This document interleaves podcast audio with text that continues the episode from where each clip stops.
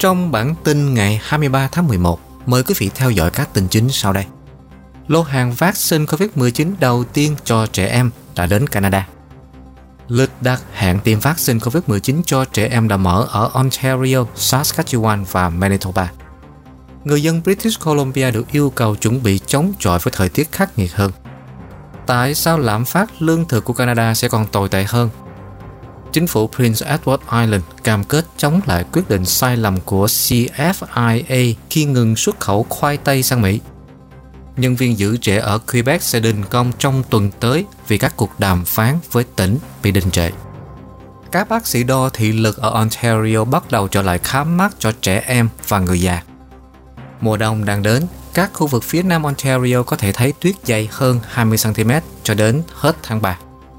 Thủ hiến Ford chỉ trích nhà phát triển ở Ontario đã tăng giá căn hộ lên 100.000 đô la sau khi hủy các giao dịch mua bán. Trong bản tin thế giới, Đức cảnh báo một cách nghiêm khắc chúng ta sẽ được tiêm chủng, phục hồi hay là chết. Biến chủng Delta của Covid-19 tự hủy một cách kỳ lạ tại Nhật.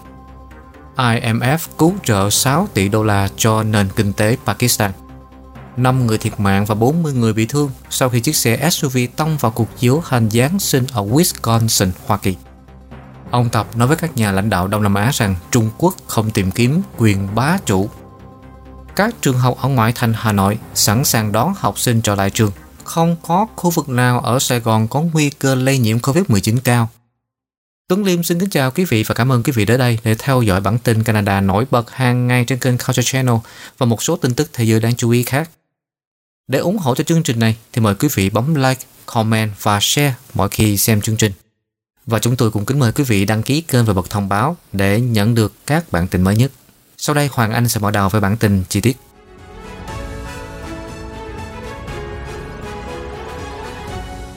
Các lô hàng vaccine COVID-19 đầu tiên cho trẻ em đã đến Canada. Canada đã nhận được liều vaccine COVID-19 đầu tiên cho trẻ em. Chuyến hàng hạ cánh tại thành phố Hamilton vào tối Chủ nhật. Vaccine được phát triển bởi Pfizer-BioNTech dành cho trẻ em từ 5 đến 11 tuổi. Đây là một cột mốc quan trọng trong nỗ lực tiêm chủng của Canada. Chính phủ liên bang và Pfizer đã đồng ý vận chuyển nhanh hơn 2,9 triệu liều thuốc. Việc giao hàng diễn ra chỉ vài ngày sau khi Bộ Y tế Canada chấp thuận sử dụng vaccine. Trong một cuộc phỏng vấn trước ngày giao hàng vào Chủ nhật, ông Fabian Paquet là trưởng nhóm vaccine của Pfizer cho biết các thử nghiệm lâm sàng cho thấy vaccine này có hiệu quả gần như là 91% trong việc ngăn ngừa COVID-19 cho nhóm tuổi này. Vaccine dành cho trẻ em do Pfizer sản xuất sử dụng liều lượng bằng 1 phần 3 liều lượng tiêm cho người từ 12 tuổi trở lên. Đã có một số thay đổi khác đối với vaccine này, bao gồm một thay đổi cho phép nó được giữ ở nhiệt độ làm lạnh bình thường lâu hơn. Trong khi nhiều chuyên gia chăm sóc sức khỏe hoan nghênh cơ hội tăng tỷ lệ tiêm chủng trên toàn dân, có lo ngại rằng ngay cả các bậc cha mẹ cũng có thể do dự trong việc tiêm chủng cho con em của mình. Ông Paquette cho biết việc có những lo lắng như vậy là bình thường, nhưng ông kêu gọi các bậc cha mẹ hãy tin tưởng vào quy trình xem xét và khoa học do Bộ Y tế Canada thực hiện. Trong ngày thứ hai, nhóm Vaccine Hunters Canada sẽ trở lại sau thời gian tạm ngưng trên mạng xã hội vì vaccine COVID-19 cho trẻ em đã sẵn sàng. Theo đó, thì nhóm đã tạm thời kích hoạt lại tài khoản Twitter và Facebook để chia sẻ thông tin quan trọng về liều vaccine tăng cường và vaccine cho trẻ em. Vaccine Hunters Canada được một nhóm tình nguyện viên phát động vào tháng 3 khi vaccine khan hiếm và khó có thể có các cuộc hẹn và chỗ trống tại các phòng khám giả chiến. Người dân có thể nhận được thông tin cập nhật trên mạng xã hội về thời điểm phòng khám vaccine gần họ mở cửa hoặc còn chỗ. Vaccine Hunters Canada đã có 400.000 người theo dõi trên Twitter. Ước tính có khoảng 1,2 triệu người Canada đã có thể được tiêm chủng với sự giúp đỡ của họ. Lịch đặt hẹn tiêm vaccine COVID-19 cho trẻ em đã mở ở tỉnh Ontario, Saskatchewan và Manitoba. Các cuộc hẹn tiêm vaccine COVID-19 cho trẻ em từ 5 đến 11 tuổi ở tỉnh Ontario sẽ bắt đầu mở vào thứ Ba ngày 23 tháng 11 các cuộc hẹn sẽ mở ra kể từ 8 giờ sáng theo giờ địa phương, có thể đặt lịch hẹn qua cổng tiêm chủng COVID-19 và trung tâm liên lạc, trực tiếp thông qua các đơn vị y tế công sử dụng hệ thống đặt hẹn của riêng họ và với các hiệu thuốc tham gia, mọi người có thể tìm thấy bằng cách truy cập trang web của Ontario và sử dụng công cụ định vị hiệu thuốc.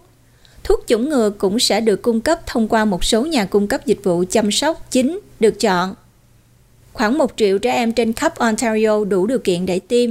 Để đặt lịch hẹn, trẻ em phải tròn 5 tuổi vào cuối năm 2021 và sinh năm 2016. Tỉnh tuân theo lời khuyên của cơ quan NACI và các liều lượng cách nhau là 8 tuần. Khoảng 1 phần 3 ca COVID-19 của Ontario hiện đang là ở trẻ em trong độ tuổi đi học. Tỉnh Ontario dự kiến sẽ nhận được 1 triệu 076 ngàn liều vaccine Pfizer dành cho trẻ em từ chính phủ liên bang, sau đó sẽ được phân phối ngay lập tức cho các đơn vị y tế công cộng, nhà thuốc và cơ sở chăm sóc chính trên toàn tỉnh. Tỉnh cho biết, tính đến ngày 19 tháng 11, gần 85% thanh thiếu niên từ 12 đến 17 tuổi đã được tiêm liều vaccine COVID-19 đầu tiên và hơn 80% đã được tiêm đầy đủ hai liều. Trong khi đó, cũng bắt đầu vào thứ Ba lúc 8 giờ sáng giờ địa phương, các bậc cha mẹ ở Saskatchewan có thể đặt lịch hẹn tiêm vaccine COVID-19 trực tuyến cho con em mình. Lô hàng vaccine nhi khoa đầu tiên của tỉnh sẽ đến vào thứ Ba và thứ Tư. Tỉnh cho biết họ dự kiến sẽ bắt đầu tiêm chủng vào thứ Tư. Tính đến cuối tuần, toàn tỉnh sẽ có hơn 112.000 liều vaccine. Bộ Y tế tỉnh cho biết Vaccine COVID-19 cho trẻ em sẽ được tiêm tại 221 phòng khám tại 141 cộng đồng và hơn 100 trường học.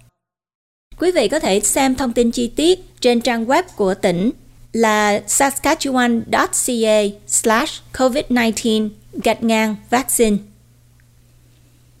Tại tỉnh Manitoba, hàng ngàn phụ huynh đã thức sớm vào thứ hai để có cơ hội đặt lịch hẹn tiêm chủng COVID-19 cho con của họ. Tỉnh cho biết các lô hàng sẽ đến Manitoba hôm thứ Ba và tỉnh kiến nghị nên đợi 8 tuần giữa hai liều. Các dược sĩ và bác sĩ gia đình dự kiến sẽ bắt đầu tiêm thuốc từ thứ năm đến thứ hai tuần sau. Ứng dụng tìm vaccine Manitoba sẽ được cập nhật trong những ngày tới để đưa thông tin về những hiệu thuốc có vaccine. Hiện tại thì chỉ có thể đặt lịch hẹn cho trẻ em tại các địa điểm siêu tiêm chủng, gọi là super site, đặt trực tuyến thông qua patient.paddle gạch ngang health.com hoặc điện thoại theo số 1844 626 8222. Và đối với tình hình lũ lụt tại tỉnh BC, người dân ở BC được yêu cầu chuẩn bị chống chọi với thời tiết khắc nghiệt hơn. Sau khi một hệ thống sông trong khí quyển gây ra lũ lụt nghiêm trọng và lở đất ở miền nam tỉnh BC vào tuần trước, các cơ quan chính phủ đang cảnh báo người dân phải chuẩn bị cho thời tiết khắc nghiệt có thể gây ra hỗn loạn ở các khu vực khác của tỉnh. Cơ quan Môi trường và Biến đổi Khí hậu Canada đã đưa ra cảnh báo một tập hợp của các cơn bão đang hướng đến phía tây nam tỉnh BC có thể làm trầm trọng thêm tình trạng lũ lụt và sạt lở đất trong tuần. Cơ quan này cho biết hệ thống bão đầu tiên dự kiến sẽ đến vào thứ Năm, sẽ không mang lại những trận mưa lớn như những cơn bão đã gây ra sự tàn phá trên diện rộng vào tuần trước Tuy nhiên, lượng mưa sẽ đủ lớn để làm trầm trọng tình trạng trên mặt đất hiện tại. Cơ quan dự đoán lượng mưa sẽ rơi từ 40 đến 70 mm tại thung lũng Fraser Valley mà hiện đang bị ngập nước lũ và lên tới 100 mm trên các dãy núi North Shore và Howe Sound. Sau đó, một con sông khí quyển khác dự kiến sẽ tiếp tục theo sâu ngay sau đó, dự kiến sẽ chạm đất vào chiều thứ Bảy.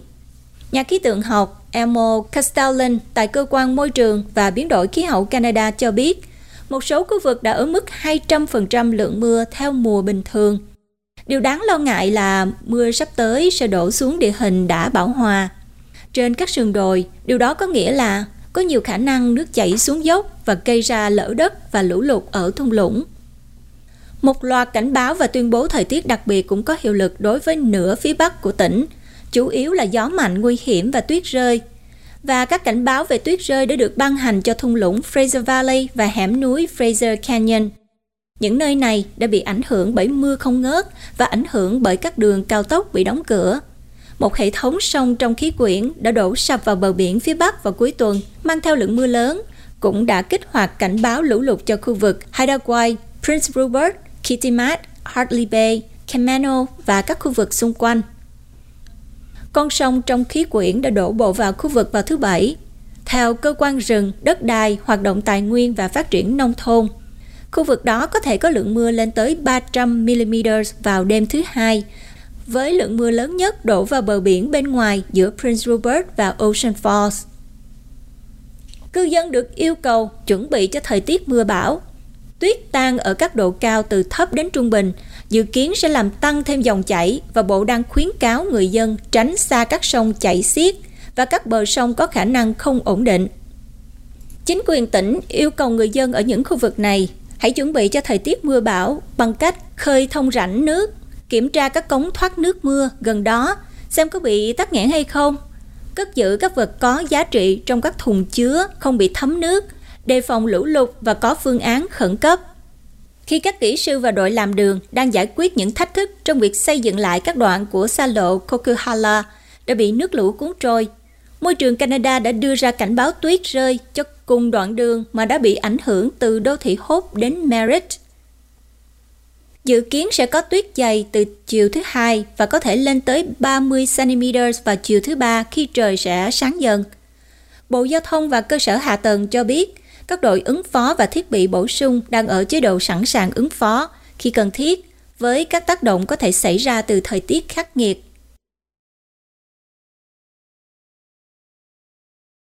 Một số cư dân của thành phố Merritt, tỉnh BC đã có thể trở về nhà của họ trong tuần này sau khi toàn bộ người dân thành phố buộc phải đi lánh nạn do lũ lụt quá mức khiến hệ thống nước thải của thành phố bị hỏng hoàn toàn vào thứ hai tuần trước. Thành phố vào hôm thứ Hai đã công bố kế hoạch trở về nhà trong 3 giai đoạn. Phát thảo thời điểm cư dân có thể bắt đầu trở lại và những dịch vụ nào, chẳng hạn như là cửa hàng tạp hóa, khí đốt và y tế sẽ có sẵn khi họ đến đó. Các quan chức dự kiến kế hoạch sẽ bắt đầu vào trưa thứ ba, khi lệnh rời khỏi nhà dự kiến được dỡ bỏ. Giai đoạn 1 bao gồm tất cả các khu dân cư ở phía bắc của biệt đội RCMP tại 2999 Volk Street. Cư dân sẽ vẫn ở trong tình trạng cảnh báo, có thể rời khỏi nhà và thông báo về nước đun sôi.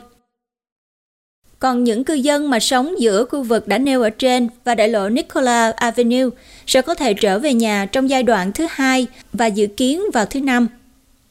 Kế hoạch trở nên phức tạp hơn đối với các ngôi nhà ở phía nam đại lộ Nicola Avenue là một phần của giai đoạn 3. Một số nhà bị ảnh hưởng bởi lũ lụt và những nơi khác thì không. Vì vậy, lệnh tạm di tản sẽ được dỡ bỏ trên cơ sở từng khối. Đối với một số khu vực nơi thiệt hại nghiêm trọng hơn, lệnh tạm di tản có thể được duy trì trong một thời gian kéo dài. Thành phố đang yêu cầu người dân mang theo thực phẩm và các vật dụng khác khi họ trở về nhà, vì các cửa hàng tạp hóa có thể hoạt động với công suất giảm trong giai đoạn đầu. Cư dân cũng được yêu cầu sử dụng càng ít nước càng tốt để bảo quản nước cho các dịch vụ cứu hỏa khẩn cấp. Ngoài ra thì bệnh viện sẽ không mở cửa, nhưng các dịch vụ khẩn cấp sẽ mở cửa để đưa mọi người đến Kamloops để được chăm sóc y tế. Kế hoạch cho biết dịch vụ điện, khí đốt và Internet sẽ hoạt động cho khu vực giai đoạn 1 và khu vực giai đoạn 2 thì có thể bị hạn chế về dịch vụ. Khu học chánh đang lập kế hoạch cho học tập từ xa và sau đó là đưa học sinh trở lại lớp học. Dịch vụ rác và tái chế sẽ hoạt động trở lại vào ngày 29 tháng 11. Hôm Chủ nhật, chính phủ liên bang cũng đã ra thông báo họ sẽ cho bỏ các quy tắc để nhận bảo hiểm việc làm thông thường cho người dân tỉnh BC bị mất việc làm do lũ lụt nghiêm trọng. Bộ trưởng Bộ Việc làm Liên bang là bà Carla Quadrov nói rằng những người bị ảnh hưởng phải ngay lập tức nộp đơn xin trợ cấp bảo hiểm việc làm, ngay cả khi bình thường họ có thể không đủ điều kiện. Ngoài tình trạng khẩn cấp thì tỉnh cho biết những người bị ảnh hưởng bởi lũ lụt sẽ đủ điều kiện để được hỗ trợ tài chính hỗ trợ tài chính do thảm họa có sẵn cho bất kỳ ai mà có thể không nhận được bảo hiểm để trang trải các tổn thất liên quan đến thiên tai và các đơn đăng ký được mở cửa cho đến ngày 12 tháng 2 năm 2022. Những người di tản để tránh lũ ở tỉnh PC chờ tiền bồi hoàn khách sạn và các nhà chức trách hứa tiền sẽ đến sớm. Chính phủ tỉnh PC hứa sẽ bồi hoàn cho một số lượng những người di tản chưa được xác nhận do họ đã phải tự trang trải các chỗ ở khẩn cấp để tránh lũ. Phó Thủ hiến của tỉnh PC Mike Farnworth đã phát biểu trước những cá nhân trong một cuộc họp báo vào cuối tuần qua và thừa nhận rằng một số lỗ hỏng trong việc hỗ trợ khẩn cấp trong quá trình tỉnh liên tục ứng phó với các thảm họa lũ lụt. Ông cho biết, đối với những người phải chờ đợi, chúng tôi sẽ hoàn trả chi phí ăn, ở cho những người đủ điều kiện. Quy trình hoàn trả đó đang được thực hiện ngay bây giờ. Phó Thủ Hiến không cho biết quá trình đó có thể mất bao lâu. Hàng ngàn cư dân PC đã phải di dời được một tuần nay, bao gồm toàn bộ cộng đồng Merit nơi đã được lệnh sơ tán toàn thành phố vào ngày thứ hai tuần trước. Hơn 7.000 cư dân của thành phố đã được hướng dẫn chạy đến Kelowna hoặc là Kamloops trừ khi họ có bạn bè hoặc là gia đình ở nơi khác có thể tạm trú. Nhiều người đã phải ở trong khách sạn hoặc là nhà nghỉ. Cơ quan quản lý khẩn cấp PC không thể đưa ra con số ước tính về số lượng cư dân bị ảnh hưởng bởi lũ lụt đang chờ nhận tiền bồi hoàn. Alberta cử các chuyên gia quản lý khẩn cấp đến PC. Alberta gửi một số trợ giúp qua biên giới tới tỉnh PC để hỗ trợ các nỗ lực phục hồi sau lũ lụt và lở đất tàn phá ở tỉnh PC. Bộ trưởng Bộ Nội vụ thành phố Rick McIver thông báo trên Twitter rằng chính phủ đang cử các chuyên gia quản lý khẩn cấp đến tỉnh lân cận. Và ông cho biết thêm, một khi có một bức tranh rõ ràng hơn về những gì cần viện trợ, thì Alberta sẽ gửi nhiều nguồn lực hơn đến tỉnh BC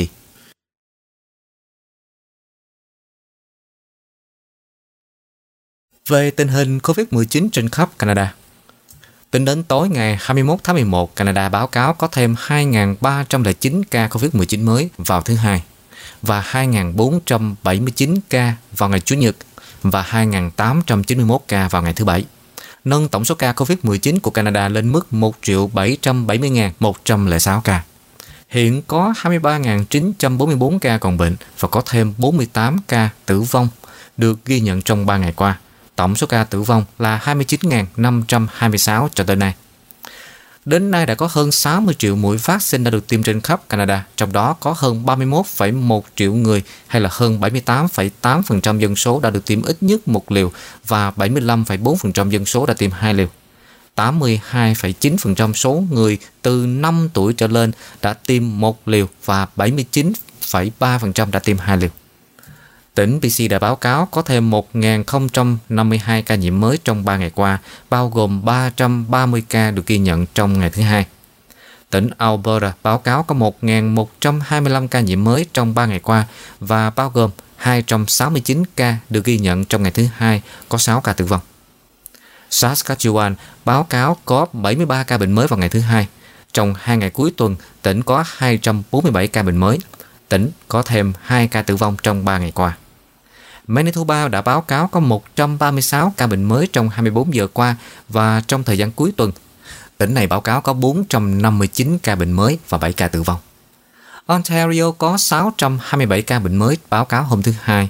Và trong những ngày cuối tuần, tỉnh Ontario báo cáo có 741 ca bệnh mới vào ngày Chủ nhật và 728 ca vào ngày thứ Bảy. Tỉnh có thêm 9 ca tử vong trong 3 ngày qua. Quebec có 692 ca bệnh mới vào ngày thứ Hai 707 ca mới vào ngày Chủ nhật và 815 ca bệnh mới vào ngày thứ Bảy. Tỉnh có thêm 8 ca tử vong trong 3 ngày qua. Newfoundland và Labrador có 3 ca bệnh mới. New Brunswick có 62 ca bệnh mới. Nova Scotia có 60 ca bệnh từ ngày thứ Sáu và 1 ca tử vong. Prince Edward Island có 4 ca bệnh mới. Yukon có 45 ca bệnh mới. NWT có 8 ca bệnh mới.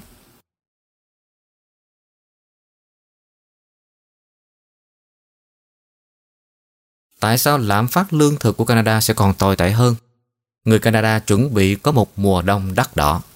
Tỷ lệ lạm phát của Canada đạt 4,7% vào tháng 10, mức tăng tỷ lệ nhanh nhất trong gần 19 năm.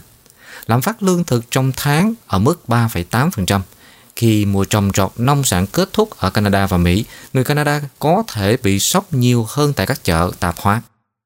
Nổi tiếng của lạm phát lương thực là biến động, ví dụ như giá cả có thể tăng hoặc là giảm đáng kể tùy thuộc vào thời tiết.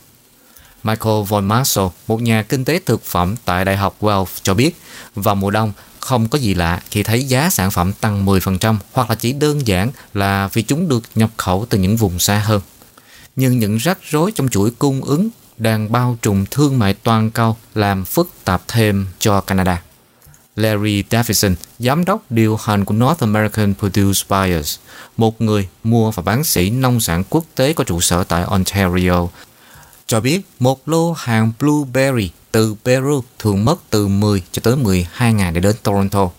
Tuy nhiên, ngày nay một container blueberry mất từ 20 tới 25 ngày để tới nơi. Theo ông Davison, nguyên nhân gây ra sự chậm trễ là do thiếu container tới các cảng dự phòng, thiếu công nhân xếp dỡ hàng hóa và thời gian chờ xe tải đến lấy sản phẩm đi lâu hơn bình thường. Giá năng lượng cao cũng gây áp lực lên giá thành thực phẩm. Điều đó đặc biệt đúng với các sản phẩm nhập khẩu từ Hoa Kỳ và các nơi khác trên thế giới, những nơi phải di chuyển xa. Hạn hán nghiêm trọng ở Tây Canada và Tây Hoa Kỳ đã dẫn tới năng suất cây trồng thấp ở những vùng này. Và điều đó đã bắt buộc chủ của các trang trại phải thanh lý gia súc của họ, làm giảm nguồn cung động vật sẽ tung ra thị trường trong những tháng tới. Giá thịt bò đã tăng 14% trong tháng 10. Lũ lụt tại PC cũng là một yếu tố quan trọng.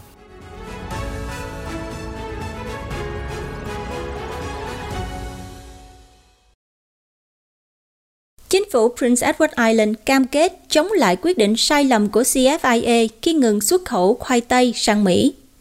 Thủ hiến Dennis King cho biết chính phủ của PEI sẽ xem xét tất cả các lựa chọn theo ý mình, bao gồm cả pháp lý, để chống lại việc cơ quan thanh tra thực phẩm Canada CFIA đình chỉ xuất khẩu khoai tây tươi từ tỉnh này sang Hoa Kỳ. Được biết, quyết định của chính phủ liên bang được khởi xướng bởi việc phát hiện ra một loại nấm khoai tây potato wart ở hai trang trại của tỉnh PEI vào tháng 10 là cực kỳ đáng thất vọng và sẽ gây tổn hại lớn cho nền kinh tế của đảo này. Theo Thủ hiến, tác động của quyết định này sẽ được tính bằng hàng trăm triệu đô la và sẽ ảnh hưởng đến cuộc sống của các gia đình từ Technish đến Zurich. Ngành công nghiệp khoai tây tương đương với ngành công nghiệp xa hơi ở tỉnh Ontario, ngành công nghiệp rừng ở BC và ngành công nghiệp dầu khí ở Alberta. Thủ hiến King cam kết sẽ đấu tranh với quyết định sai lầm này và cho biết tỉnh sẽ tích cực đàm phán với chính phủ liên bang để được bồi thường đáng kể. Trong khi chờ đợi, tỉnh sẽ bắt đầu một quỹ dự phòng khẩn cấp trị giá là 10 triệu đô la để giải quyết các nhu cầu trước mắt của nông dân trên đảo, bao gồm các nguồn lực quản lý khủng hoảng và trợ giúp bất kỳ chi phí liên quan nào để đối phó với tác động của bệnh nấm mốc ở khoai tây. Bộ trưởng Bộ Nông nghiệp của PEI là Blois Thompson cho biết Xuất khẩu khoai tây giống sang Hoa Kỳ đã bị đình chỉ vào ngày 2 tháng 11. Trong một thông cáo phát hành hôm thứ Hai trước đó, cơ quan CFIA thông báo họ đã mở rộng lệnh cấm đối với tất cả khoai tây từ tỉnh PEI. Bệnh này làm biến dạng củ khoai tây và giảm năng suất, khiến khoai tây không bán được, nhưng không phải là mối đe dọa đối với sức khỏe con người. Loại nấm này cực kỳ dai dẳng và có thể mất hơn 40 năm để hoàn toàn rời khỏi đất. Lệnh cấm không bao gồm khoai tây đã được chế biến, chẳng hạn như là khoai tây chiên đông lạnh, khoai tây tươi đã được lau và rửa sạch trước khi vận chuyển để loại bỏ đất có thể mang nấm. Cơ quan CFIA cho biết đã hành động sau khi Hoa Kỳ thông báo cho Canada rằng họ sẽ hành động nếu Canada không thực hiện các biện pháp tự nguyện. Bộ trưởng Bộ Nông nghiệp Liên bang là bà Mary Claude Beeble cho biết trong một cuộc họp báo trước đó rằng lệnh liên bang Hoa Kỳ cấm nhập khẩu sẽ vượt quá những gì cần thiết để giảm nguy cơ lây lan và đảo ngược quyết định này sẽ khó khăn hơn nhiều.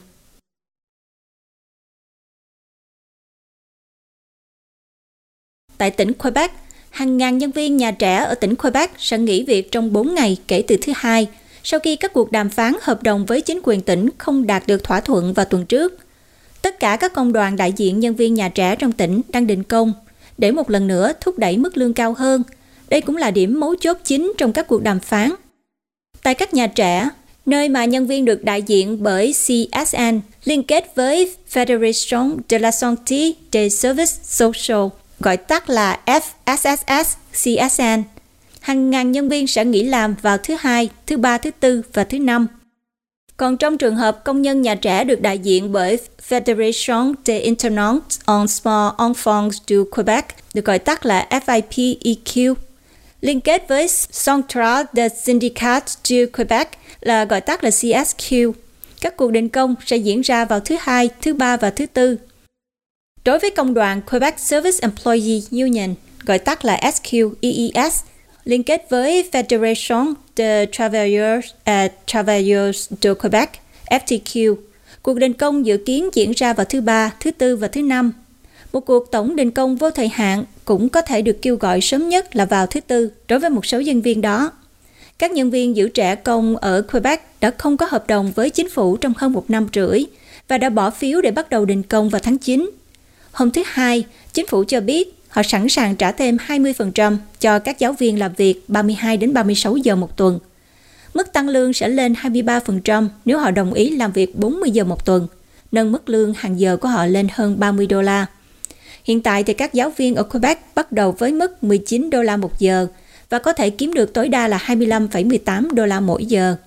Trong khi hợp đồng ngân khố đã đồng ý đưa ra lời đề nghị tương tự cho các giáo viên chuyên biệt, đề nghị này không áp dụng cho các nhân viên hỗ trợ khác, chẳng hạn như là nhân viên hành chính, nhà bếp và bảo trì.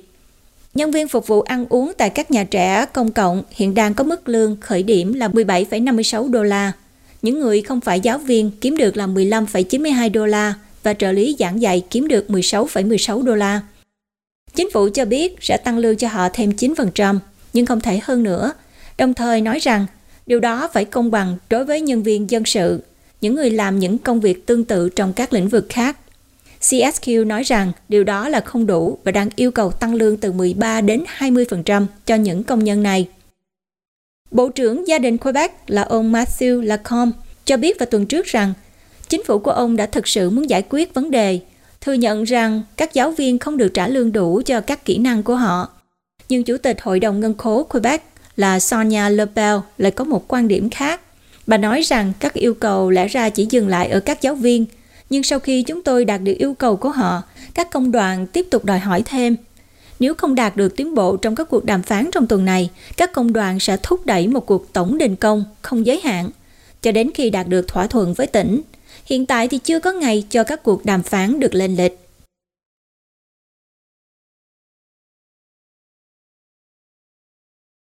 Cũng tại Quebec, đường Roxham sẽ mở cửa trở lại cho những người xin tị nạn. Những người xin tị nạn hy vọng đi qua biên giới tại các điểm biên giới trái phép như là đường Roxham của Quebec một lần nữa sẽ được phép nhập cảnh vào Canada. Chính phủ liên bang đã dỡ bỏ lệnh cấm vào Chủ nhật với lý do là tình hình sức khỏe cộng đồng đang được cải thiện và biên giới trên bộ với Hoa Kỳ mở cửa lại. Lệnh cấm có hiệu lực từ cuối tháng 3 năm ngoái, làm những người tị nạn bị từ chối ở biên giới quay trở lại Hoa Kỳ. Giờ đây thì những người qua lại tại các ngã ba không chính thức một lần nữa sẽ được phép nhập cảnh để xin tị nạn và ở lại Canada. Trong một tuyên bố, Văn phòng Bộ trưởng Nhập cư, Người tị nạn và quốc tịch cho biết tất cả những người xin tị nạn phải tuân thủ các biện pháp y tế công cộng nghiêm ngặt, bao gồm thời gian cách ly và xét nghiệm COVID-19. Thông qua một thỏa thuận với Hoa Kỳ, những người xin tị nạn bị từ chối vẫn được phép gửi yêu cầu xin tị nạn khi các biện pháp này giờ đã được dỡ bỏ. Chính phủ tiên đoán sẽ thấy nhiều người xin tị nạn đến các ngã tư như là đường Roxham sau khi lệnh cấm được dỡ bỏ. Tuy nhiên, con số sẽ không tăng lên mức như là năm 2017 và 2018. Lúc đó hàng ngàn người xin tị nạn tại đường Roxham hàng tháng.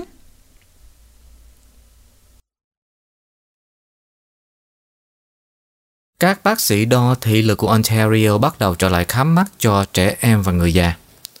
Các bác sĩ nhãn khoa ở Ontario cho biết họ sẽ bắt đầu lại các cuộc kiểm tra mắt cho trẻ em và người cao niên vào ngày thứ ba họ đã ngừng các dịch vụ mắt được bảo hiểm của tỉnh từ ngày 1 tháng 9 trong một cuộc tranh chấp về kinh phí. Hiệp hội bác sĩ nhãn khoa Ontario cho biết trong một tuyên bố hôm thứ Hai rằng họ đã đồng ý tham gia các cuộc đàm phán chính thức với Bộ Y tế và đây là một dấu hiệu tốt và họ sẽ tạm dừng đình công kể từ thứ Ba. Bộ trưởng Y tế Christine Elliott cho biết tỉnh sẵn sàng đạt được một thỏa thuận công bằng và kịp thời. Các bác sĩ đo thị lực cho biết tỉnh đã cấp vốn dưới mức cho các dịch vụ do ô hiếp đại thọ, khiến cho họ phải tự bỏ tiền túi khoảng 45%. Bộ trưởng Elliott cho biết chính phủ đã cam kết trả 39 triệu đô la chi phí bồi hoàn và chuẩn bị tăng khoản bồi hoàn lên 8,48% trong tương lai. Nhưng các chuyên gia đo thị lực nói rằng 39 triệu đô la chỉ hơn 1 đô la cho mỗi dịch vụ đo thị lực được thực hiện trong giai đoạn hồi tổ đó. Các nhà đo thị lực cho biết mức tăng 8,48% được đề xuất chỉ đưa chi phí được bảo hiểm lên tới 48 đô la, nhưng khám mắt tốn từ 75 cho tới 80 đô la.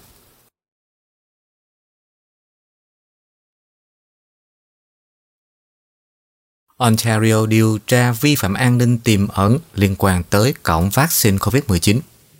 Các nhà chức trách Ontario đang điều tra các báo cáo về khả năng vi phạm an ninh liên quan tới cổng đặt lịch hạn tiêm vaccine COVID-19 của tỉnh.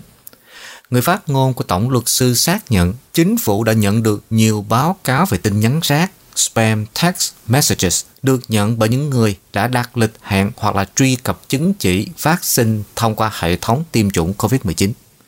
Marian Ringett nói trong một tuyên bố, người dân Ontario nên biết rằng những văn bản này có bản chất liên quan tới tài chính và chính phủ sẽ không bao giờ thực hiện một giao dịch tài chính thông qua những phương pháp này.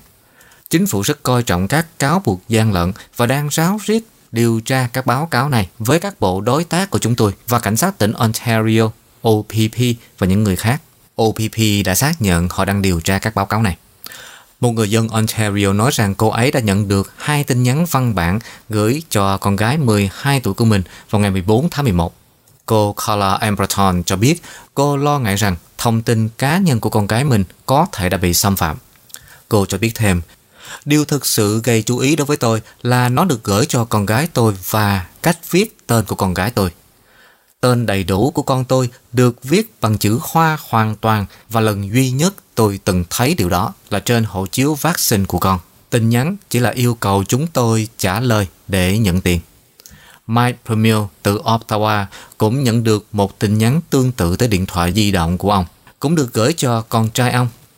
Trong văn bản, Premier được cho biết rằng con trai của ông đã được gửi khoản tiền bồi khoan 136,36 đô la và yêu cầu trả lời để nhận khoản tiền này.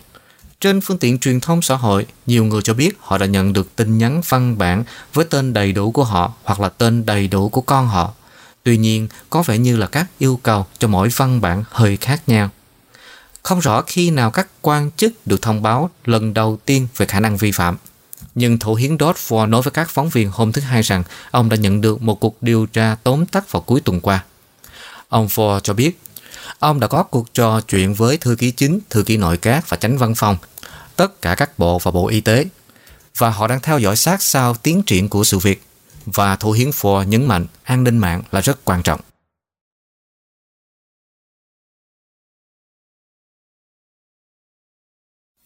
Air Canada đồng ý trả 4,5 triệu đô la cho sự chậm trễ trong việc hoàn lại tiền vé do COVID-19 cho Hoa Kỳ. Air Canada đã đồng ý trả 4,5 triệu đô la cho Bộ Giao thông Vận tải Hoa Kỳ vì sự chậm trễ nghiêm trọng trong việc cung cấp tiền hoàn lại cho hàng ngàn người tiêu dùng đã có chuyến bay đến hoặc là đi từ Hoa Kỳ bị hủy hoặc là thay đổi đáng kể trong đại dịch. Thông qua Văn phòng Bảo vệ người tiêu dùng hàng không, gọi tắt là OACP, cơ quan này đã đòi 25 triệu đô la từ hãng hàng không Air Canada – khi nhận được hơn 5.000 đơn khiếu nại từ những khách hàng đã bài với hãng hàng không kể từ ngày 1 tháng 3 năm 2020. Theo OECD, hãng hàng không đã mất từ 5 cho tới 13 tháng để hoàn tiền cho các chuyến bay bị hủy. Đối với các chuyến bay xuyên biên giới, hãng hàng không phải hoàn tiền bằng thẻ tín dụng trong vòng 7 ngày và tăng lên 20 ngày đối với vé mua bằng tiền mặt. Bộ Giao thông Vận tải Hoa Kỳ cho biết họ cho phép nhiều thời gian hơn để hoàn tiền vào năm ngoái do sự tăng đột biến các chuyến bay bị hủy, với điều kiện hãng hàng không phải nỗ lực để trả lại tiền. Tuy nhiên, Air Canada đã không thực hiện một cách trung thực để xử lý khoản hoàn phí của mình nhanh chóng hơn. Trong một tuyên bố đưa ra hôm thứ Hai, cơ quan này cho biết khoản tiền phạt này là lớn nhất từng được OECP đánh giá cho một hãng hàng không. Trong số 4,5 triệu, 2,5 triệu sẽ được hoàn lại cho những khách hàng chưa được hoàn trả tiền và 2 triệu đô la còn lại là sẽ được chuyển đến kho bạc Hoa Kỳ. Ngoài khoản tiền phạt, Bộ cho biết hãng hàng không sẽ đồng ý hoàn lại tiền vé máy bay cho những khách hàng mua vé không hoàn tiền đến hoặc là đi từ Hoa Kỳ có các chuyến bay bị hủy hoặc là thay đổi đáng kể bởi hãng hàng không. Một cảnh báo về thời tiết cho tỉnh Ontario. Mùa đông đang đến, các khu vực phía nam tỉnh Ontario có thể thấy tuyết dày hơn 20 cm cho đến hết thứ ba. Vào tối thứ hai, một khuyến cáo về thời tiết mùa đông sẽ có hiệu lực đối với các khu vực phía nam tỉnh Ontario, bao gồm cả khu vực York Durham, khi không khí lạnh ở Bắc Cực lan rộng khắp khu vực. Các khuyến cáo trải dài cho các khu vực ở Newmarket, Georgina, vùng phía bắc của York và Uxbridge, Beaverton và vùng phía bắc Durham – một khuyến cáo di chuyển trong thời tiết mùa đông cho Caledon và cảnh báo tuyết rơi riêng biệt ở các thành phố Cottage, bao gồm Barrie, Collingwood và Midland. Môi trường Canada cho biết bão tuyết rơi từ vịnh Georgia sẽ di chuyển khắp khu vực vào tối thứ Hai. Điều này sẽ mang lại lượng tuyết tích tụ nhanh chóng cùng với việc giảm tầm nhìn vào một số thời điểm do sự kết hợp của tuyết dày và tuyết thổi. Chuyên gia thời tiết Dennis Andriachi cho biết di chuyển có thể nguy hiểm do thời tiết thay đổi đột ngột. Những người lái xe nên thận trọng. Tuyết rơi dày tới 5 cm sẽ có thể xảy ra đối với một số khu vực, chủ yếu là phía bắc và phía đông của thành phố Toronto. Nếu tầm nhìn bị giảm khi lái xe, hãy giảm tốc độ, quan sát đèn đuôi phía trước và chuẩn bị dừng lại. Môi trường và biến đổi khí hậu Canada cho biết trong lời khuyên di chuyển trong thời tiết mùa đông. Nhà khí tượng học Natasha Ramsahai cho biết, không khí lạnh sẽ không tồn tại trong thời gian dài vì nhiệt độ theo mùa sẽ trở lại khu vực vào thứ Tư. Thủ hiến Ford chỉ trích, nhà phát triển ở Ontario đã tăng giá căn hộ lên 100.000 đô la sau khi hủy giao dịch mua bán. Thủ hiến Dodd hôm thứ Hai đã chỉ trích một nhà phát triển ở Ontario đã hủy các hợp đồng mua bán đã ký vài năm với những người mua các căn hộ chung cư đang xây dựng trừ khi họ đồng ý trả thêm 100.000 đô la. Không có gì làm tôi phẫn nộ hơn thế. Một số nhà phát triển chỉ cố gắng kiếm thêm từ những người cố gắng làm việc chăm chỉ. Đều không thể chấp nhận được. Ông Ford nói khi được hỏi tại một cuộc họp báo ở Aurelia, Ontario về hành động của Pace Development có trụ sở tại Richmond Hill. Bạn đã ký một hợp đồng, tốt nhất bạn nên xây dựng cái nhà đó. Mới đây, CBC News đã đưa tin về việc công ty đột ngột hủy hợp đồng với 70 người mua căn hộ chung cư tại Mapleville Developments, được gọi là Urban North Townhomes ở Barrie, cách Toronto khoảng 100 km về phía Bắc. Những người mua này đã ký thỏa thuận từ năm 2018 tới năm 2020 và được cung cấp hai tùy chọn giống nhau trong một bức thư do nhà phát triển gửi. Hai tùy chọn đó là bỏ tiền đặt cọc hoặc là mua lại với giá thêm 100.000 đô la. Một số căn hộ dự kiến sẽ hoàn thành sớm nhất vào tháng 4. Công ty này đã bảo vệ động thái này bằng cách chỉ ra chi phí nguyên liệu thô và nhân công tăng cao liên quan đến đại dịch COVID-19. Ford cho biết các nhà phát triển phải chịu chi phí giá tăng nếu họ đã ký hợp đồng và đã đồng ý với mức giá. Ông cam kết sẽ chấm dứt hoạt động này bởi vì nó hoàn toàn không công bằng. Pace Developments đã không trả lời yêu cầu bình luận. Theo các chuyên gia, hầu hết các hợp đồng xây dựng các dự án tương lai đều cho phép các chủ đầu tư hủy bỏ các thỏa thuận mua bán, yêu cầu nhiều tiền hơn và trì hoãn các dự án nếu có những lý do không thể tránh khỏi, chẳng hạn như đại dịch. Tại Paris, giá trung bình là 502.755 đô la khi Pace lần đầu tiên bán các căn hộ này vào năm 2017. Con số này đã tăng lên 876.018 đô la vào tháng 10 vừa qua, theo Hiệp hội Bất động sản Canada. Hiệp hội Bất động sản Bob Aaron cho biết chính phủ nên sửa đổi luật của tỉnh để các nhà phát triển phải mua lại các căn hộ mà họ đã hủy bỏ với giá thị trường hợp lý.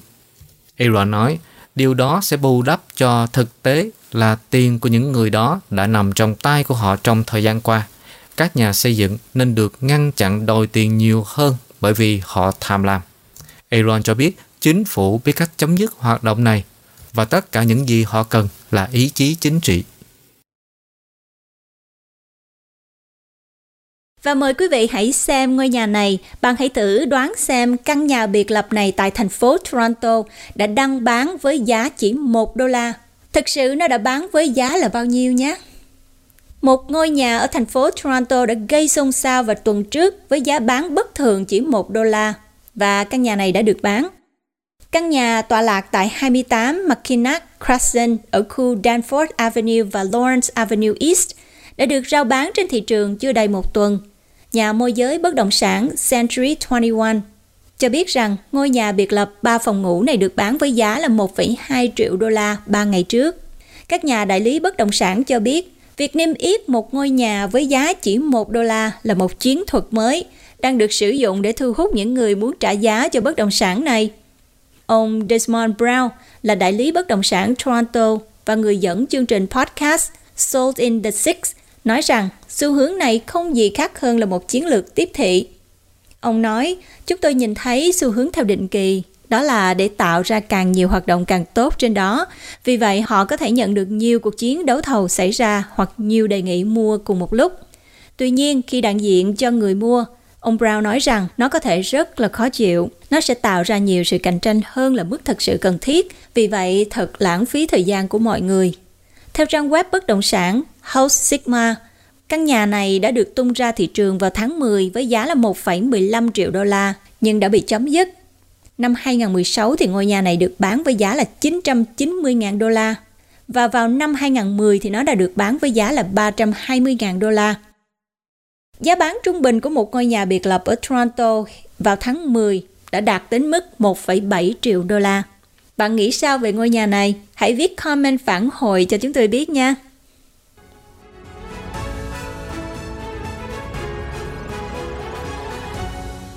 Quý vị và các bạn đang theo dõi bản tin Canada và Thế giới trên kênh Culture Channel. Kính mời quý vị đăng ký kênh và bật thông báo để theo dõi các video tiếp theo. Sau đây là một số tin tức thế giới đáng chú ý. Số ca nhiễm Covid mới mỗi ngày tại châu Âu bắt đầu tăng trở lại. Đức cảnh báo một cách nghiêm khắc chúng ta sẽ được tiêm chủng, phục hồi hay là chết. Biến chủng Delta của Covid tự hủy một cách kỳ lạ ở Nhật Bản. Nhật Bản và Ấn Độ làm việc về việc mở kho dự trữ dầu sau yêu cầu của Hoa Kỳ. IMF cứu trợ 6 tỷ đô la cho nền kinh tế Pakistan. Ông trùm nước Úc giúp cho các nhà sản xuất nhỏ đạt được thỏa thuận với Google, Facebook. El Salvador có kế hoạch trở thành thành phố Bitcoin đầu tiên. 5 người thiệt mạng và 40 người bị thương sau khi chiếc xe SUV tông vào cuộc diễu hành Giáng sinh ở Wisconsin, Hoa Kỳ. Ông Tập nói với các nhà lãnh đạo Đông Nam Á rằng Trung Quốc không tìm kiếm quyền bá chủ. Điện Kremlin cho biết họ rất lo lắng trước nỗ lực trang bị vũ khí do Mỹ hậu thuẫn tại Ukraine. Các trường học ở ngoại thành Hà Nội sẵn sàng đón học sinh trở lại trường. Không có khu vực nào ở Sài Gòn có nguy cơ lây nhiễm COVID-19 cao. Và một số cập nhật về tình hình COVID-19 và những tin tức liên quan. Sau đây là một số cập nhật tình hình COVID-19 và những tin tức liên quan trên thế giới. Theo Đại học Johns Hopkins, số ca nhiễm COVID-19 trên toàn cầu đã được xác nhận là trên 257,6 triệu người. Số người tử vong được xác nhận hiện đã vượt qua con số 5,15 triệu người. Hơn 7,71 tỷ liều vaccine đã được sử dụng trên toàn cầu, theo Our World in Data. Số ca nhiễm COVID-19 mới mỗi ngày tại châu Âu bắt đầu tăng trở lại. Áo đã bắt đầu phong tỏa cả nước lần thứ tư và thứ hai sau khi hàng chục ngàn người trong đó có nhiều người ủng hộ cực hữu, đã biểu tình ở Vienna phản đối các biện pháp hạn chế di chuyển mới khi châu Âu một lần nữa trở thành tâm điểm của đại dịch. Cộng hòa Séc và Slovakia đã cấm những người không được tiêm chủng vào các quán rượu và dịch vụ sau khi số ca nhập viện cần chăm sóc đặc biệt tăng mạnh.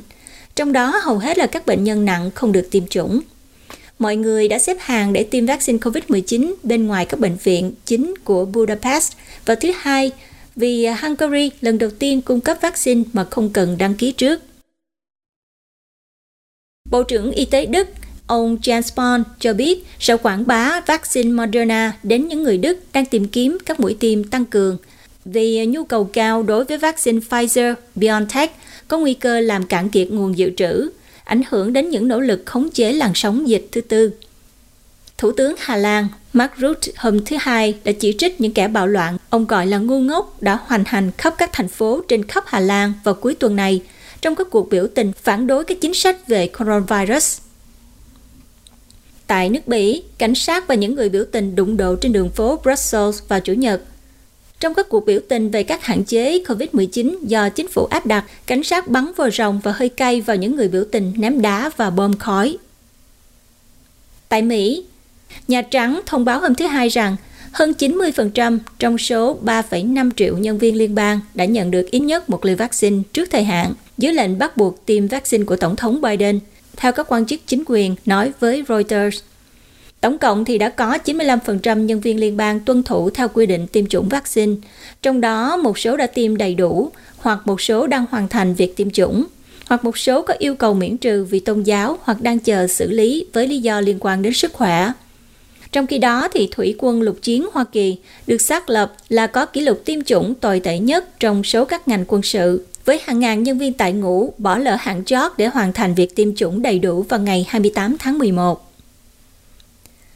Tại châu Á Thái Bình Dương, New Zealand sẽ áp dụng một hệ thống mới để sống chung với coronavirus kể từ ngày 3 tháng 12. Điều này sẽ chấm dứt các hạn chế khó khăn và cho phép các doanh nghiệp hoạt động tại thành phố lớn nhất của nước này. Theo Thủ tướng Jacinda Ardern cho biết hôm thứ Hai. Cũng trong ngày, Thủ tướng Úc, ông Scott Morrison cho biết nước này sẽ cho phép những người có thị thực nước ngoài nhập cảnh kể từ đầu tháng 12. Đây cũng là bước đi mới nhất để Úc khởi động lại du lịch quốc tế và hỗ trợ nền kinh tế. Ấn Độ hiện chưa xem xét việc cấp phép cho các liều vaccine COVID-19 tăng cường vì chính phủ tin rằng tiêm đủ hai liều vaccine đã cung cấp đủ khả năng bảo vệ cho đến thời điểm hiện tại.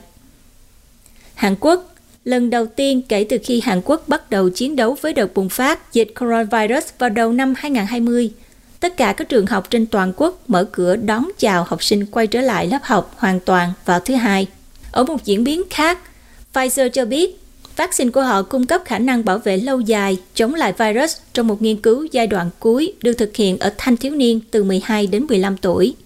Công ty này cho biết một loạt hai liều vaccine có hiệu quả là 100% chống lại COVID-19, được đo từ 7 ngày đến hơn 4 tháng sau liều thứ hai.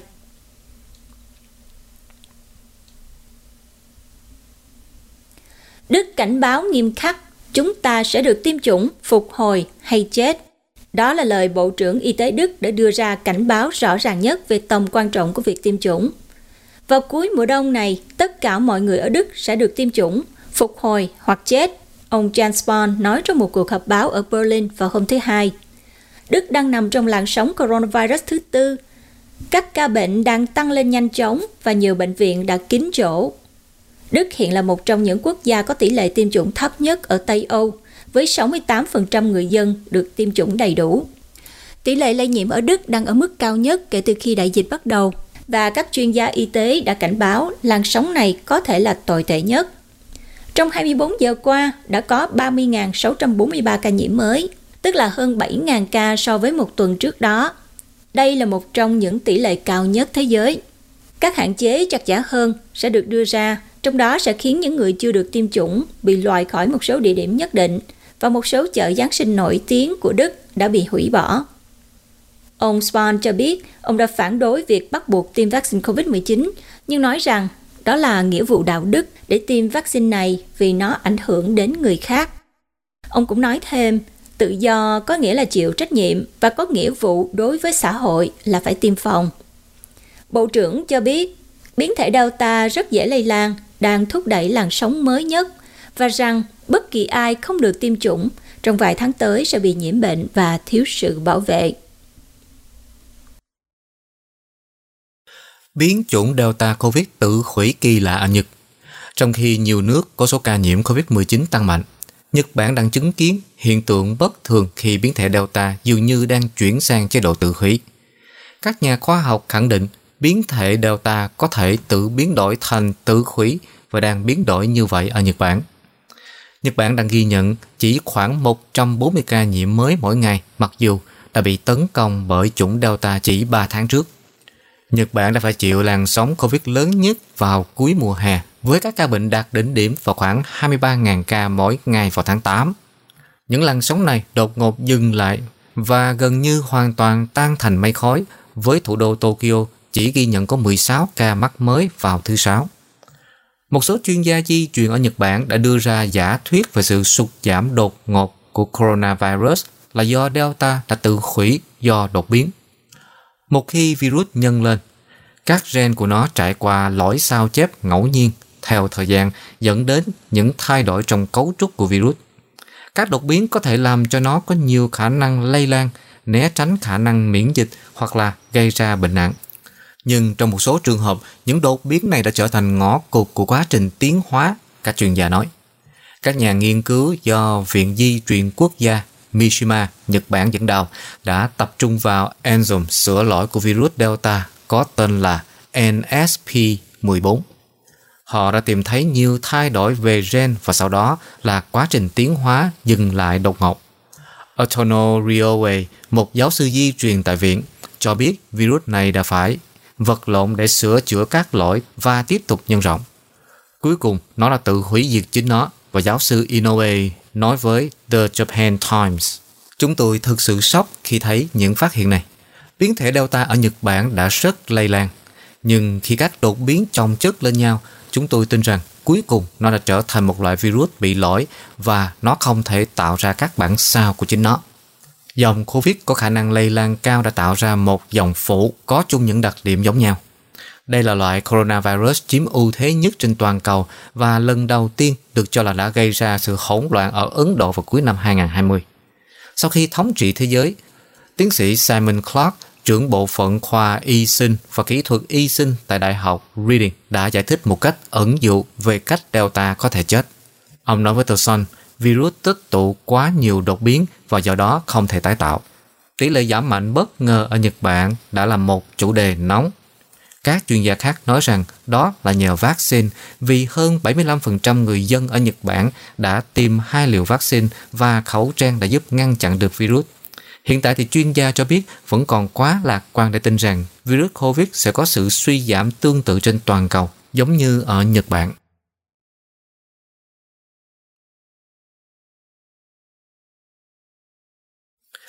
Nhật Bản và Ấn Độ làm việc về việc mở kho dự trữ dầu sau yêu cầu của Hoa Kỳ. Các quan chức Nhật Bản và Ấn Độ đang tìm cách sử dụng dầu thô dự trữ quốc gia cùng với Hoa Kỳ và các nền kinh tế lớn khác để giúp giảm giá dầu. Tổng thống Mỹ Joe Biden đã yêu cầu Trung Quốc, Ấn Độ, Hàn Quốc, Nhật Bản mở kho dự trữ dầu trong khi giá xăng của Mỹ tăng cao và xếp hạng phê duyệt của ông bị giảm trước cuộc bầu cử quốc hội giữa nhiệm kỳ vào năm tới chính phủ Mỹ đã không thể thuyết phục OPEC cộng bơm thêm dầu khi các nhà sản xuất lớn cho rằng thế giới không thiếu dầu thô. OPEC và các nhà sản xuất khác bao gồm Nga được gọi chung là OPEC cộng đã bổ sung khoảng 400.000 thùng mỗi ngày vào thị trường hàng tháng nhưng đã từ chối lời kêu gọi tăng nhanh hơn của Tổng thống Biden cho rằng nhu cầu phục hồi có thể rất mong manh. Dầu thô Brent gần đây được giao dịch ở mức 79,30 Mỹ kim một thùng, giảm hơn 70 kim so với mức đỉnh vào cuối tháng 10. Không rõ sẽ tung ra thị trường bao nhiêu dầu, nhưng các nhà phân tích của Citigroup ước tính hôm thứ Sáu, con số này có thể lên tới 100 đến 120 triệu thùng, nhiều hơn một ngày so với mức tiêu thụ dầu toàn cầu. City cho biết Mỹ sẽ phát hành số lượng lớn nhất từ 45 triệu cho tới 60 triệu thùng và động thái này có thể buộc OPEC cộng phải đánh giá lại liệu họ có tiếp tục đà tăng ổn định hiện tại trên thị trường hay không. Ba nguồn tin chính phủ Ấn Độ hôm thứ Hai cho biết họ đang tổ chức tham vấn với Hoa Kỳ về việc mở kho dầu từ các nguồn dự trữ chiến lược. Ấn Độ đang nắm giữ khoảng 26,5 triệu thùng dầu. Nhật Bản, quốc gia mua dầu lớn thứ tư trên thế giới, bị hạn chế về cách họ có thể hành động với nguồn dự trữ của mình, bao gồm cả kho dự trữ tư nhân và công cộng. Thường chỉ có thể được sử dụng trong thời gian thiếu hụt vào cuối tuần Thủ tướng Fumio Kishida đã phát tín hiệu sẵn sàng mở kho dự trữ. Theo dữ liệu chính thức, thì lượng dầu dự trữ của Nhật chiếm 145 ngày so với lượng tiêu thụ xăng dầu hàng ngày vào cuối tháng 9, cao hơn nhiều so với mức tối thiểu là 90 ngày theo quy định của pháp luật.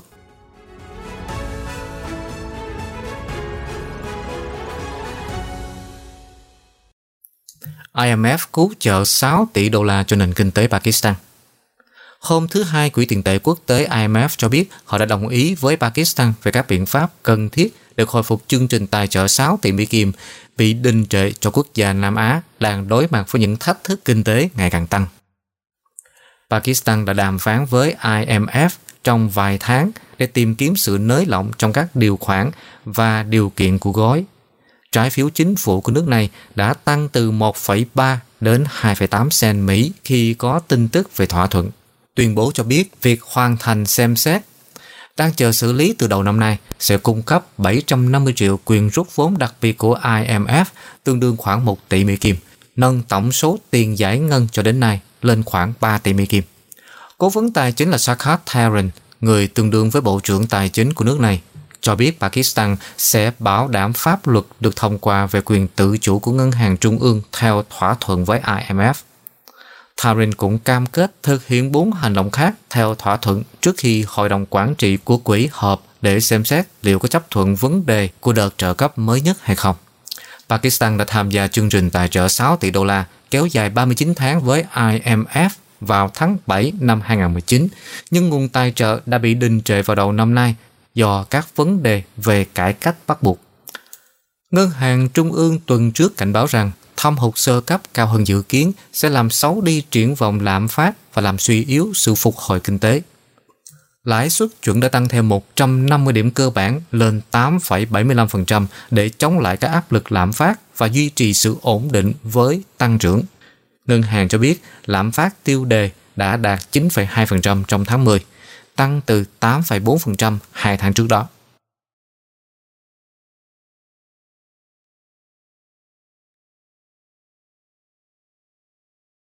Ông trùm người Úc giúp các nhà xuất bản nhỏ đạt được thỏa thuận với Google và Facebook. Các nhà xuất bản nhỏ của Úc sẽ tham gia vào cuộc chiến để bảo đảm các hợp đồng cấp phép với Google và Facebook sau khi người giàu nhất nước này cho biết, tổ chức từ thiện của ông sẽ tìm kiếm một thỏa thuận thương lượng tập thể cho họ. Quỹ Minderu, thuộc sở hữu của ông Andrew Forrest, là chủ tịch của tập đoàn khai thác quặng sắt Fortescue Metals, có kế hoạch giúp đỡ 18 nhà xuất bản nhỏ bằng cách thay mặt họ nộp đơn lên Ủy ban Cạnh tranh và Người tiêu dùng của Úc, gọi tắt là ACCC, để họ có thể thương lượng cùng nhau mà không vi phạm luật cạnh tranh. Động thái này được hoan nghênh bởi các nhà xuất bản, bao gồm Star Observer, danh hiệu LGBTQ lâu đời nhất của Úc. Giống như một số nhà xuất bản nhỏ khác đã không đạt được thỏa thuận với Facebook, mặc dù đã đạt được thỏa thuận với Google. Sức ảnh hưởng lớn của ông Forrest cũng như các cách tiếp cận khác nhau đối với các nhà xuất bản nhỏ của Google và Facebook có thể tạo động lực cho chính phủ Úc can thiệp và ấn định mức phí. Úc đã phá vỡ một nền tảng mới với một luật kể từ tháng 3 yêu cầu hai gã khổng lồ công nghệ phải thương lượng với các cửa hàng của Úc về nội dung, thúc đẩy lưu lượng truy cập và quảng cáo đến các trang web của họ. Luật cho phép chính phủ Australia ấn định phí nếu các cuộc đàm phán giữa những gã khổng lồ công nghệ và nhà cung cấp tin tức không thành công. Nhưng hiện tại các công ty bị từ chối, chỉ còn lại rất ít quyền lợi khi họ chờ chính phủ xem xét luật vào tháng 3 tới theo kế hoạch. Google đã nhắc lại rằng các cuộc đàm phán vẫn đang tiếp tục với các nhà xuất bản thuộc mọi quy mô. Facebook thì cho biết họ từ lâu đã hỗ trợ các nhà xuất bản độc lập nhỏ hơn. Động thái của quỹ được đưa ra sau khi ACCC và cuối tháng trước cho phép một cơ quan đại diện cho 261 đài phát thanh đàm phán một thỏa thuận nội dung.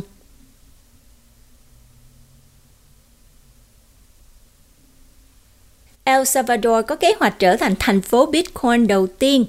Tổng thống Nayib Bukele cho biết El Salvador có kế hoạch xây dựng thành phố Bitcoin đầu tiên trên thế giới, được hậu thuẫn bằng các trái phiếu Bitcoin – đồng thời tăng gấp đôi số tiền đặt cược của mình để khai thác tiền điện tử nhằm thúc đẩy đầu tư vào quốc gia Trung Mỹ. Phát biểu tại một sự kiện khép lại chương trình khuyến mại Bitcoin kéo dài một tuần ở El Salvador, ông Bukil cho biết thành phố được quy hoạch ở khu vực phía đông của La Union sẽ lấy năng lượng địa nhiệt từ một ngọn núi lửa và không đánh bất kỳ loại thuế nào ngoại trừ thuế giá trị gia tăng VAT một nửa số thuế VAT thu được sẽ được sử dụng để tài trợ cho các trái phiếu phát hành để xây dựng thành phố và nửa còn lại sẽ trả cho các dịch vụ như là thu gom rác thải. Ông Bukil cho biết, ước tính cơ sở hạ tầng công cộng sẽ tiêu tốn khoảng 300.000 Bitcoin. El Salvador vào tháng 9 đã trở thành quốc gia đầu tiên trên thế giới chấp nhận Bitcoin làm đấu thầu hợp pháp. Giống như kế hoạch của mình đối với các thành phố do Alexander Đại Đế thành lập. Ông Bukil cho biết thành phố Bitcoin sẽ có hình tròn với sân bay, khu dân cư và thương mại và có một quảng trường trung tâm được thiết kế để trông giống như là biểu tượng Bitcoin từ trên không. Ông Bukil cho biết El Salvador dự định phát hành trái phiếu ban đầu vào năm 2022. Tập phát hành 10 năm đầu tiên được gọi là trái phiếu núi lửa Volcano Bond sẽ trị giá 1 tỷ đô la, được hỗ trợ bởi Bitcoin và mang theo phiếu giảm giá 6,5% một nửa số tiền sẽ được dùng để mua Bitcoin trên thị trường. Các trái phiếu khác sẽ theo sau. Trái phiếu sẽ được phát hành trên mạng lỏng, một mạng sidechain Bitcoin. Để tạo thuận lợi cho quá trình này, chính phủ El Salvador đang làm việc về luật chứng khoán và giấy phép đầu tiên để vận hành sàn giao dịch sẽ thuộc về Bitfinex. 5 tỷ đô la Mỹ Bitcoin sẽ được đưa ra thị trường trong vài năm.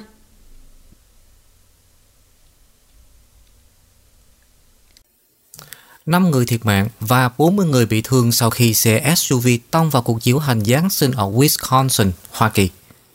Hôm Chủ nhật, một chiếc xe SUV đã phóng nhanh qua một cuộc diễu hành Giáng sinh ở thị trấn nhỏ có tên là Waukesha tại tiểu bang Wisconsin khiến cho 5 người thiệt mạng và hơn 40 người bị thương.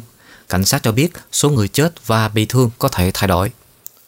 Trao đổi với các phóng viên, cảnh sát trưởng Waukesha Dan Thompson cho biết một người đã bị bắt giữ và phương tiện đã được thu hồi sau khi vụ việc xảy ra ở thị trấn có khoảng 72.000 dân này. Ông Thompson cho biết không rõ liệu vụ việc có tính chất khủng bố hay không, nhưng đã không còn tìm ẩn mối nguy hiểm nào khác và cảnh sát đã dỡ bỏ lệnh kêu gọi mọi người đến nơi trú ẩn. Theo đoạn video được đăng tải cho thấy, một chiếc xe SUV màu đỏ đã chạy với tốc độ cao và lao vào đoàn diễu hành. Dường như nó đã chạy qua hơn một chục người trước khi đám đông tỏa ra vỉa hè để đề nghị hỗ trợ. Ông Thompson cho biết một sĩ quan đã bắn một phát súng vào chiếc xe trong một nỗ lực để ngăn chặn cuộc tàn sát.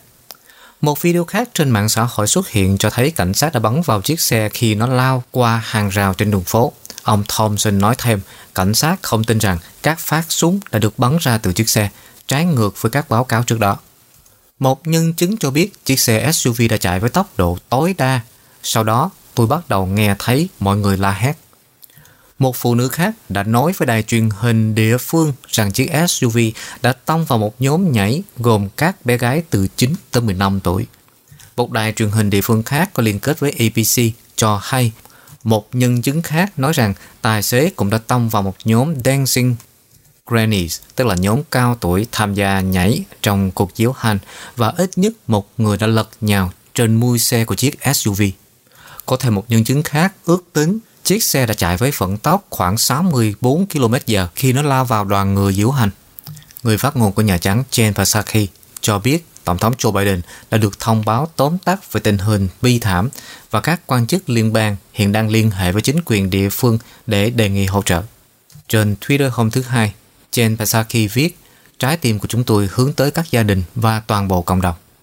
Các bức ảnh và video về Waukesha được lan truyền trên Twitter cho thấy những chiếc xe cảnh sát và xe cứu thương đang tụ tập trên con phố được trang trí bằng đèn Giáng sinh sau khi vụ việc xảy ra sau 4 giờ 30 chiều. Bệnh viện Nhi đồng Wisconsin cho biết họ đã tiếp nhận 15 bệnh nhân vào lúc 8 giờ tối. Không có trường hợp tử vong nào được báo cáo vào thời điểm đó. Các trường học vẫn sẽ đóng cửa vào ngày thứ hai đối với các lớp từ 4 đến 12. Trước đó vào năm 2015, 4 người đã thiệt mạng và 46 người bị thương ở Stillwater, Oklahoma khi một người phụ nữ lái xe lao vào đám đông đang xem lễ diễu hành đón một đội bóng đá trở về nhà.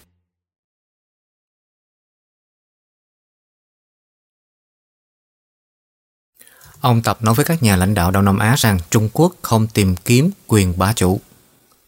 Chủ tịch Trung Quốc Tập Cận Bình nói với các nhà lãnh đạo của Hiệp hội 10 nước Đông Nam Á, gọi tắt là ASEAN, tại hội nghị thượng đỉnh hôm thứ Hai, rằng Bắc Kinh sẽ không bắt nạt các nước láng giềng nhỏ hơn trong khu vực trong bối cảnh căng thẳng gia tăng về Biển Đông. Theo như lời của ông Tập thì Trung Quốc sẽ không bao giờ tìm kiếm quyền bá chủ cũng như lợi dụng quy mô của mình để ép buộc các nước nhỏ hơn. Ông cũng cho rằng Trung Quốc sẽ làm việc với ASEAN để loại bỏ sự can thiệp. Trung Quốc đã, đang và sẽ luôn là láng giềng tốt, bạn tốt và đối tác tốt của ASEAN. Truyền thông nhà nước Trung Quốc dẫn lời ông Tập. Bên cạnh đó thì ông Tập cũng cho rằng Trung Quốc và ASEAN đã trút bỏ nỗi u ám của chiến tranh lạnh khi khu vực này đang bị ảnh hưởng bởi sự cạnh tranh giữa các siêu cường và các cuộc xung đột như là chiến tranh Việt Nam và đã cùng nhau duy trì sự ổn định của khu vực. Những ngày vừa qua thì việc Trung Quốc khẳng định chủ quyền trên Biển Đông đã chống lại các thành viên ASEAN là Việt Nam và Philippines, trong khi Brunei, Đài Loan và Malaysia cũng đưa ra những tuyên bố của riêng mình. Philippines hôm thứ Năm đã lên án ba chiếc tàu tuần hải cảnh của Trung Quốc đã chặn đường và sử dụng vòi rồng vào các tàu tiếp tế hướng về một đảo san hô do Philippines chiếm đóng trên biển. Trong khi đó, thì Hoa Kỳ hôm thứ Sáu đã gọi các hành động của Trung Quốc là nguy hiểm, khiêu khích và phi lý và đồng thời cảnh báo rằng một cuộc tấn công vũ trang nhằm vào các tàu của Philippines sẽ dẫn tới các cam kết phòng thủ chung của Hoa Kỳ.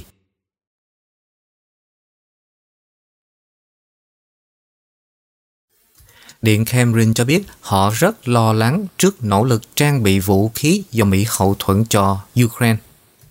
Điện Kremlin hôm thứ Hai cho biết họ rất lo lắng trước nỗ lực do Mỹ hậu thuẫn nhằm cung cấp vũ khí tinh vi cho Ukraine. Người phát ngôn của Điện Kremlin cũng cho rằng tin tức về việc Nga sẵn sàng tấn công Ukraine là thông tin được theo dệt từ các phương tiện truyền thông của Mỹ. Hồi tuần vừa qua, người đứng đầu cơ quan tình báo quân sự Ukraine nói với tờ Military Times rằng Nga có hơn 92.000 quân đội tập trung xung quanh biên giới Ukraine và đang chuẩn bị cho một cuộc tấn công vào cuối tháng 1 hoặc đầu tháng 2. Những cảnh báo tương tự thường bắt nguồn từ những nguồn tin ẩn danh thân cận đã xuất hiện trên một số phương tiện truyền thông của Mỹ. Theo đó, cả Mỹ, NATO và Ukraine đã làm dấy lên sự lo ngại về các hoạt động di chuyển của quân đội Nga gần Ukraine trong những tuần gần đây. Người phát ngôn của Điện Kremlin là Dmitry Peskov đã bác bỏ ý kiến về một cuộc tấn công có thể xảy ra của Nga và nói rằng chính Moscow mới là mục tiêu trong một chiến dịch thông tin sai lệch. Moscow từ lâu đã phản đối ý tưởng Ukraine gia nhập Liên minh NATO và gần đây đã lên tiếng bày tỏ quan ngại ngày càng rõ ràng hơn về mối quan hệ ngày càng mở rộng của Liên minh quân sự phương Tây với Ukraine. Ông Peskov cũng cáo buộc Ukraine về các hành động khiêu khích. Ông nói, tất nhiên số lượng các vụ khiêu khích đang ngày càng gia tăng và đáng kể. Và hơn nữa, những hành động khiêu khích này đang được thực hiện với vũ khí do các nước NATO cung cấp.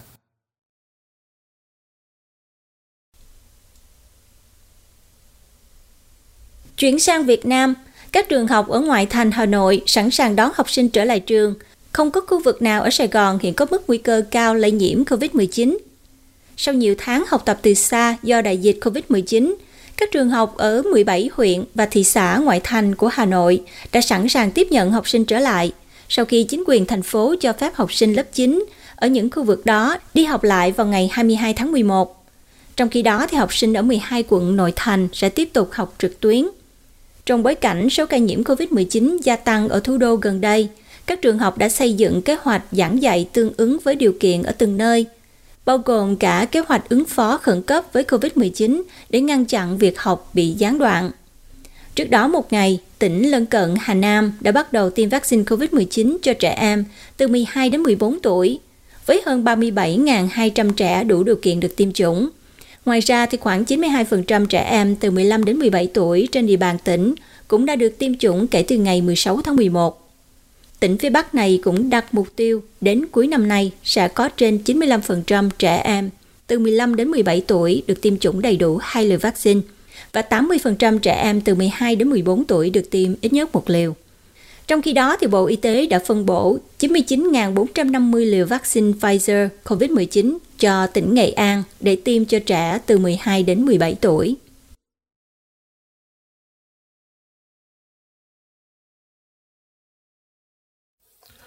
Tại Sài Gòn, thành phố Thủ Đức và quận 10 ở thành phố Sài Gòn có nguy cơ lây nhiễm COVID-19 ở mức trung bình từ ngày 12 tới ngày 18 tháng 11.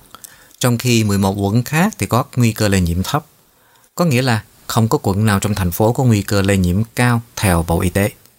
Các khu vực có nguy cơ lây nhiễm thấp là quận 1, quận 4, 6, 7, 8, 11, Bình Thạnh, Tân Bình, Tân Phú, huyện Bình Chánh và Củ Chi.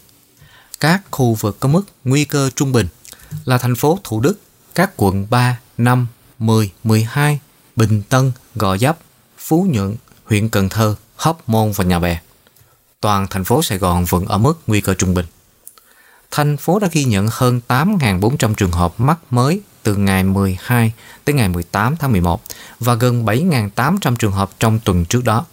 Với 9,1 triệu dân, trung bình mỗi tuần thành phố có 88,4 ca nhiễm mới trong số 100.000 người dân.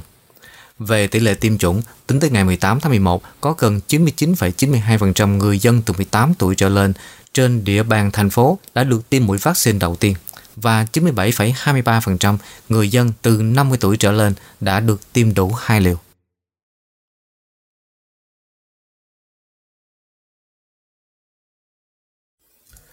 Cập nhật tình hình COVID-19 tại Việt Nam Bản tin dịch COVID-19 ngày 22 tháng 11 của Bộ Y tế cho biết có 10.321 ca mắc COVID-19 mới tại 58 tỉnh, thành phố. Trong ngày có 4.776 ca khỏi bệnh và 190 trường hợp tử vong. trong đó có 50 trường hợp của ngày hôm qua. Các ca mắc COVID-19 mới chủ yếu được ghi nhận tại Sài Gòn 1.547 ca, Bình Dương có 688 ca, Tây Ninh có 564 ca, Cần Thơ 535 ca, Đồng Nai 522 ca, Đồng Tháp 507 ca, Bà Rịa Vũng Tàu 399 ca, Sóc Trăng có 398 ca, Bạc Liêu 388 ca, Bình Thuận có 370 ca, Bến Tre 312 ca và Vĩnh Long có 307 ca. Kể từ đầu dịch tới nay thì Việt Nam có 1 triệu 104.835 ca nhiễm với 23.951 ca tử vong. Tổng số ca được điều trị khỏi là 910.276 ca. Số bệnh nhân nặng đang điều trị là 4.992 ca. Về tình hình tiêm chủng, trong ngày 21 tháng 11 có 1 triệu 124.596 liều vaccine phòng COVID-19 được tiêm. Như vậy thì tổng số liều vaccine đã được tiêm là 108 triệu 915.813 liều. Trong đó tiêm một mũi là 66 triệu 916.471 liều và tiêm mũi 2 là 41 999.342 liều.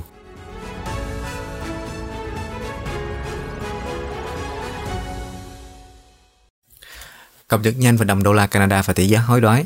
Hôm nay một Canada bằng 0,7886 Mỹ Kim và bằng 0,7010 euro. Một Canada bằng 17.876,797 đồng Việt Nam. Giá dầu thô WTI là 76,75 Mỹ Kim một thùng và giá dầu thô Brent là 79,50 Mỹ Kim một thùng.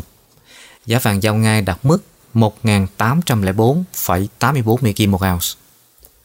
Rất cảm ơn quý vị đã theo dõi bản tin Canada ngày 23 tháng 11 hôm nay do tạp chí Culture Magazine thực hiện. Đừng quên bấm like và phản hồi để giúp xây dựng cho chương trình này tốt hơn. Mời quý vị đăng ký kênh và bật thông báo để nhận được thông báo về các bản tin mới nhất.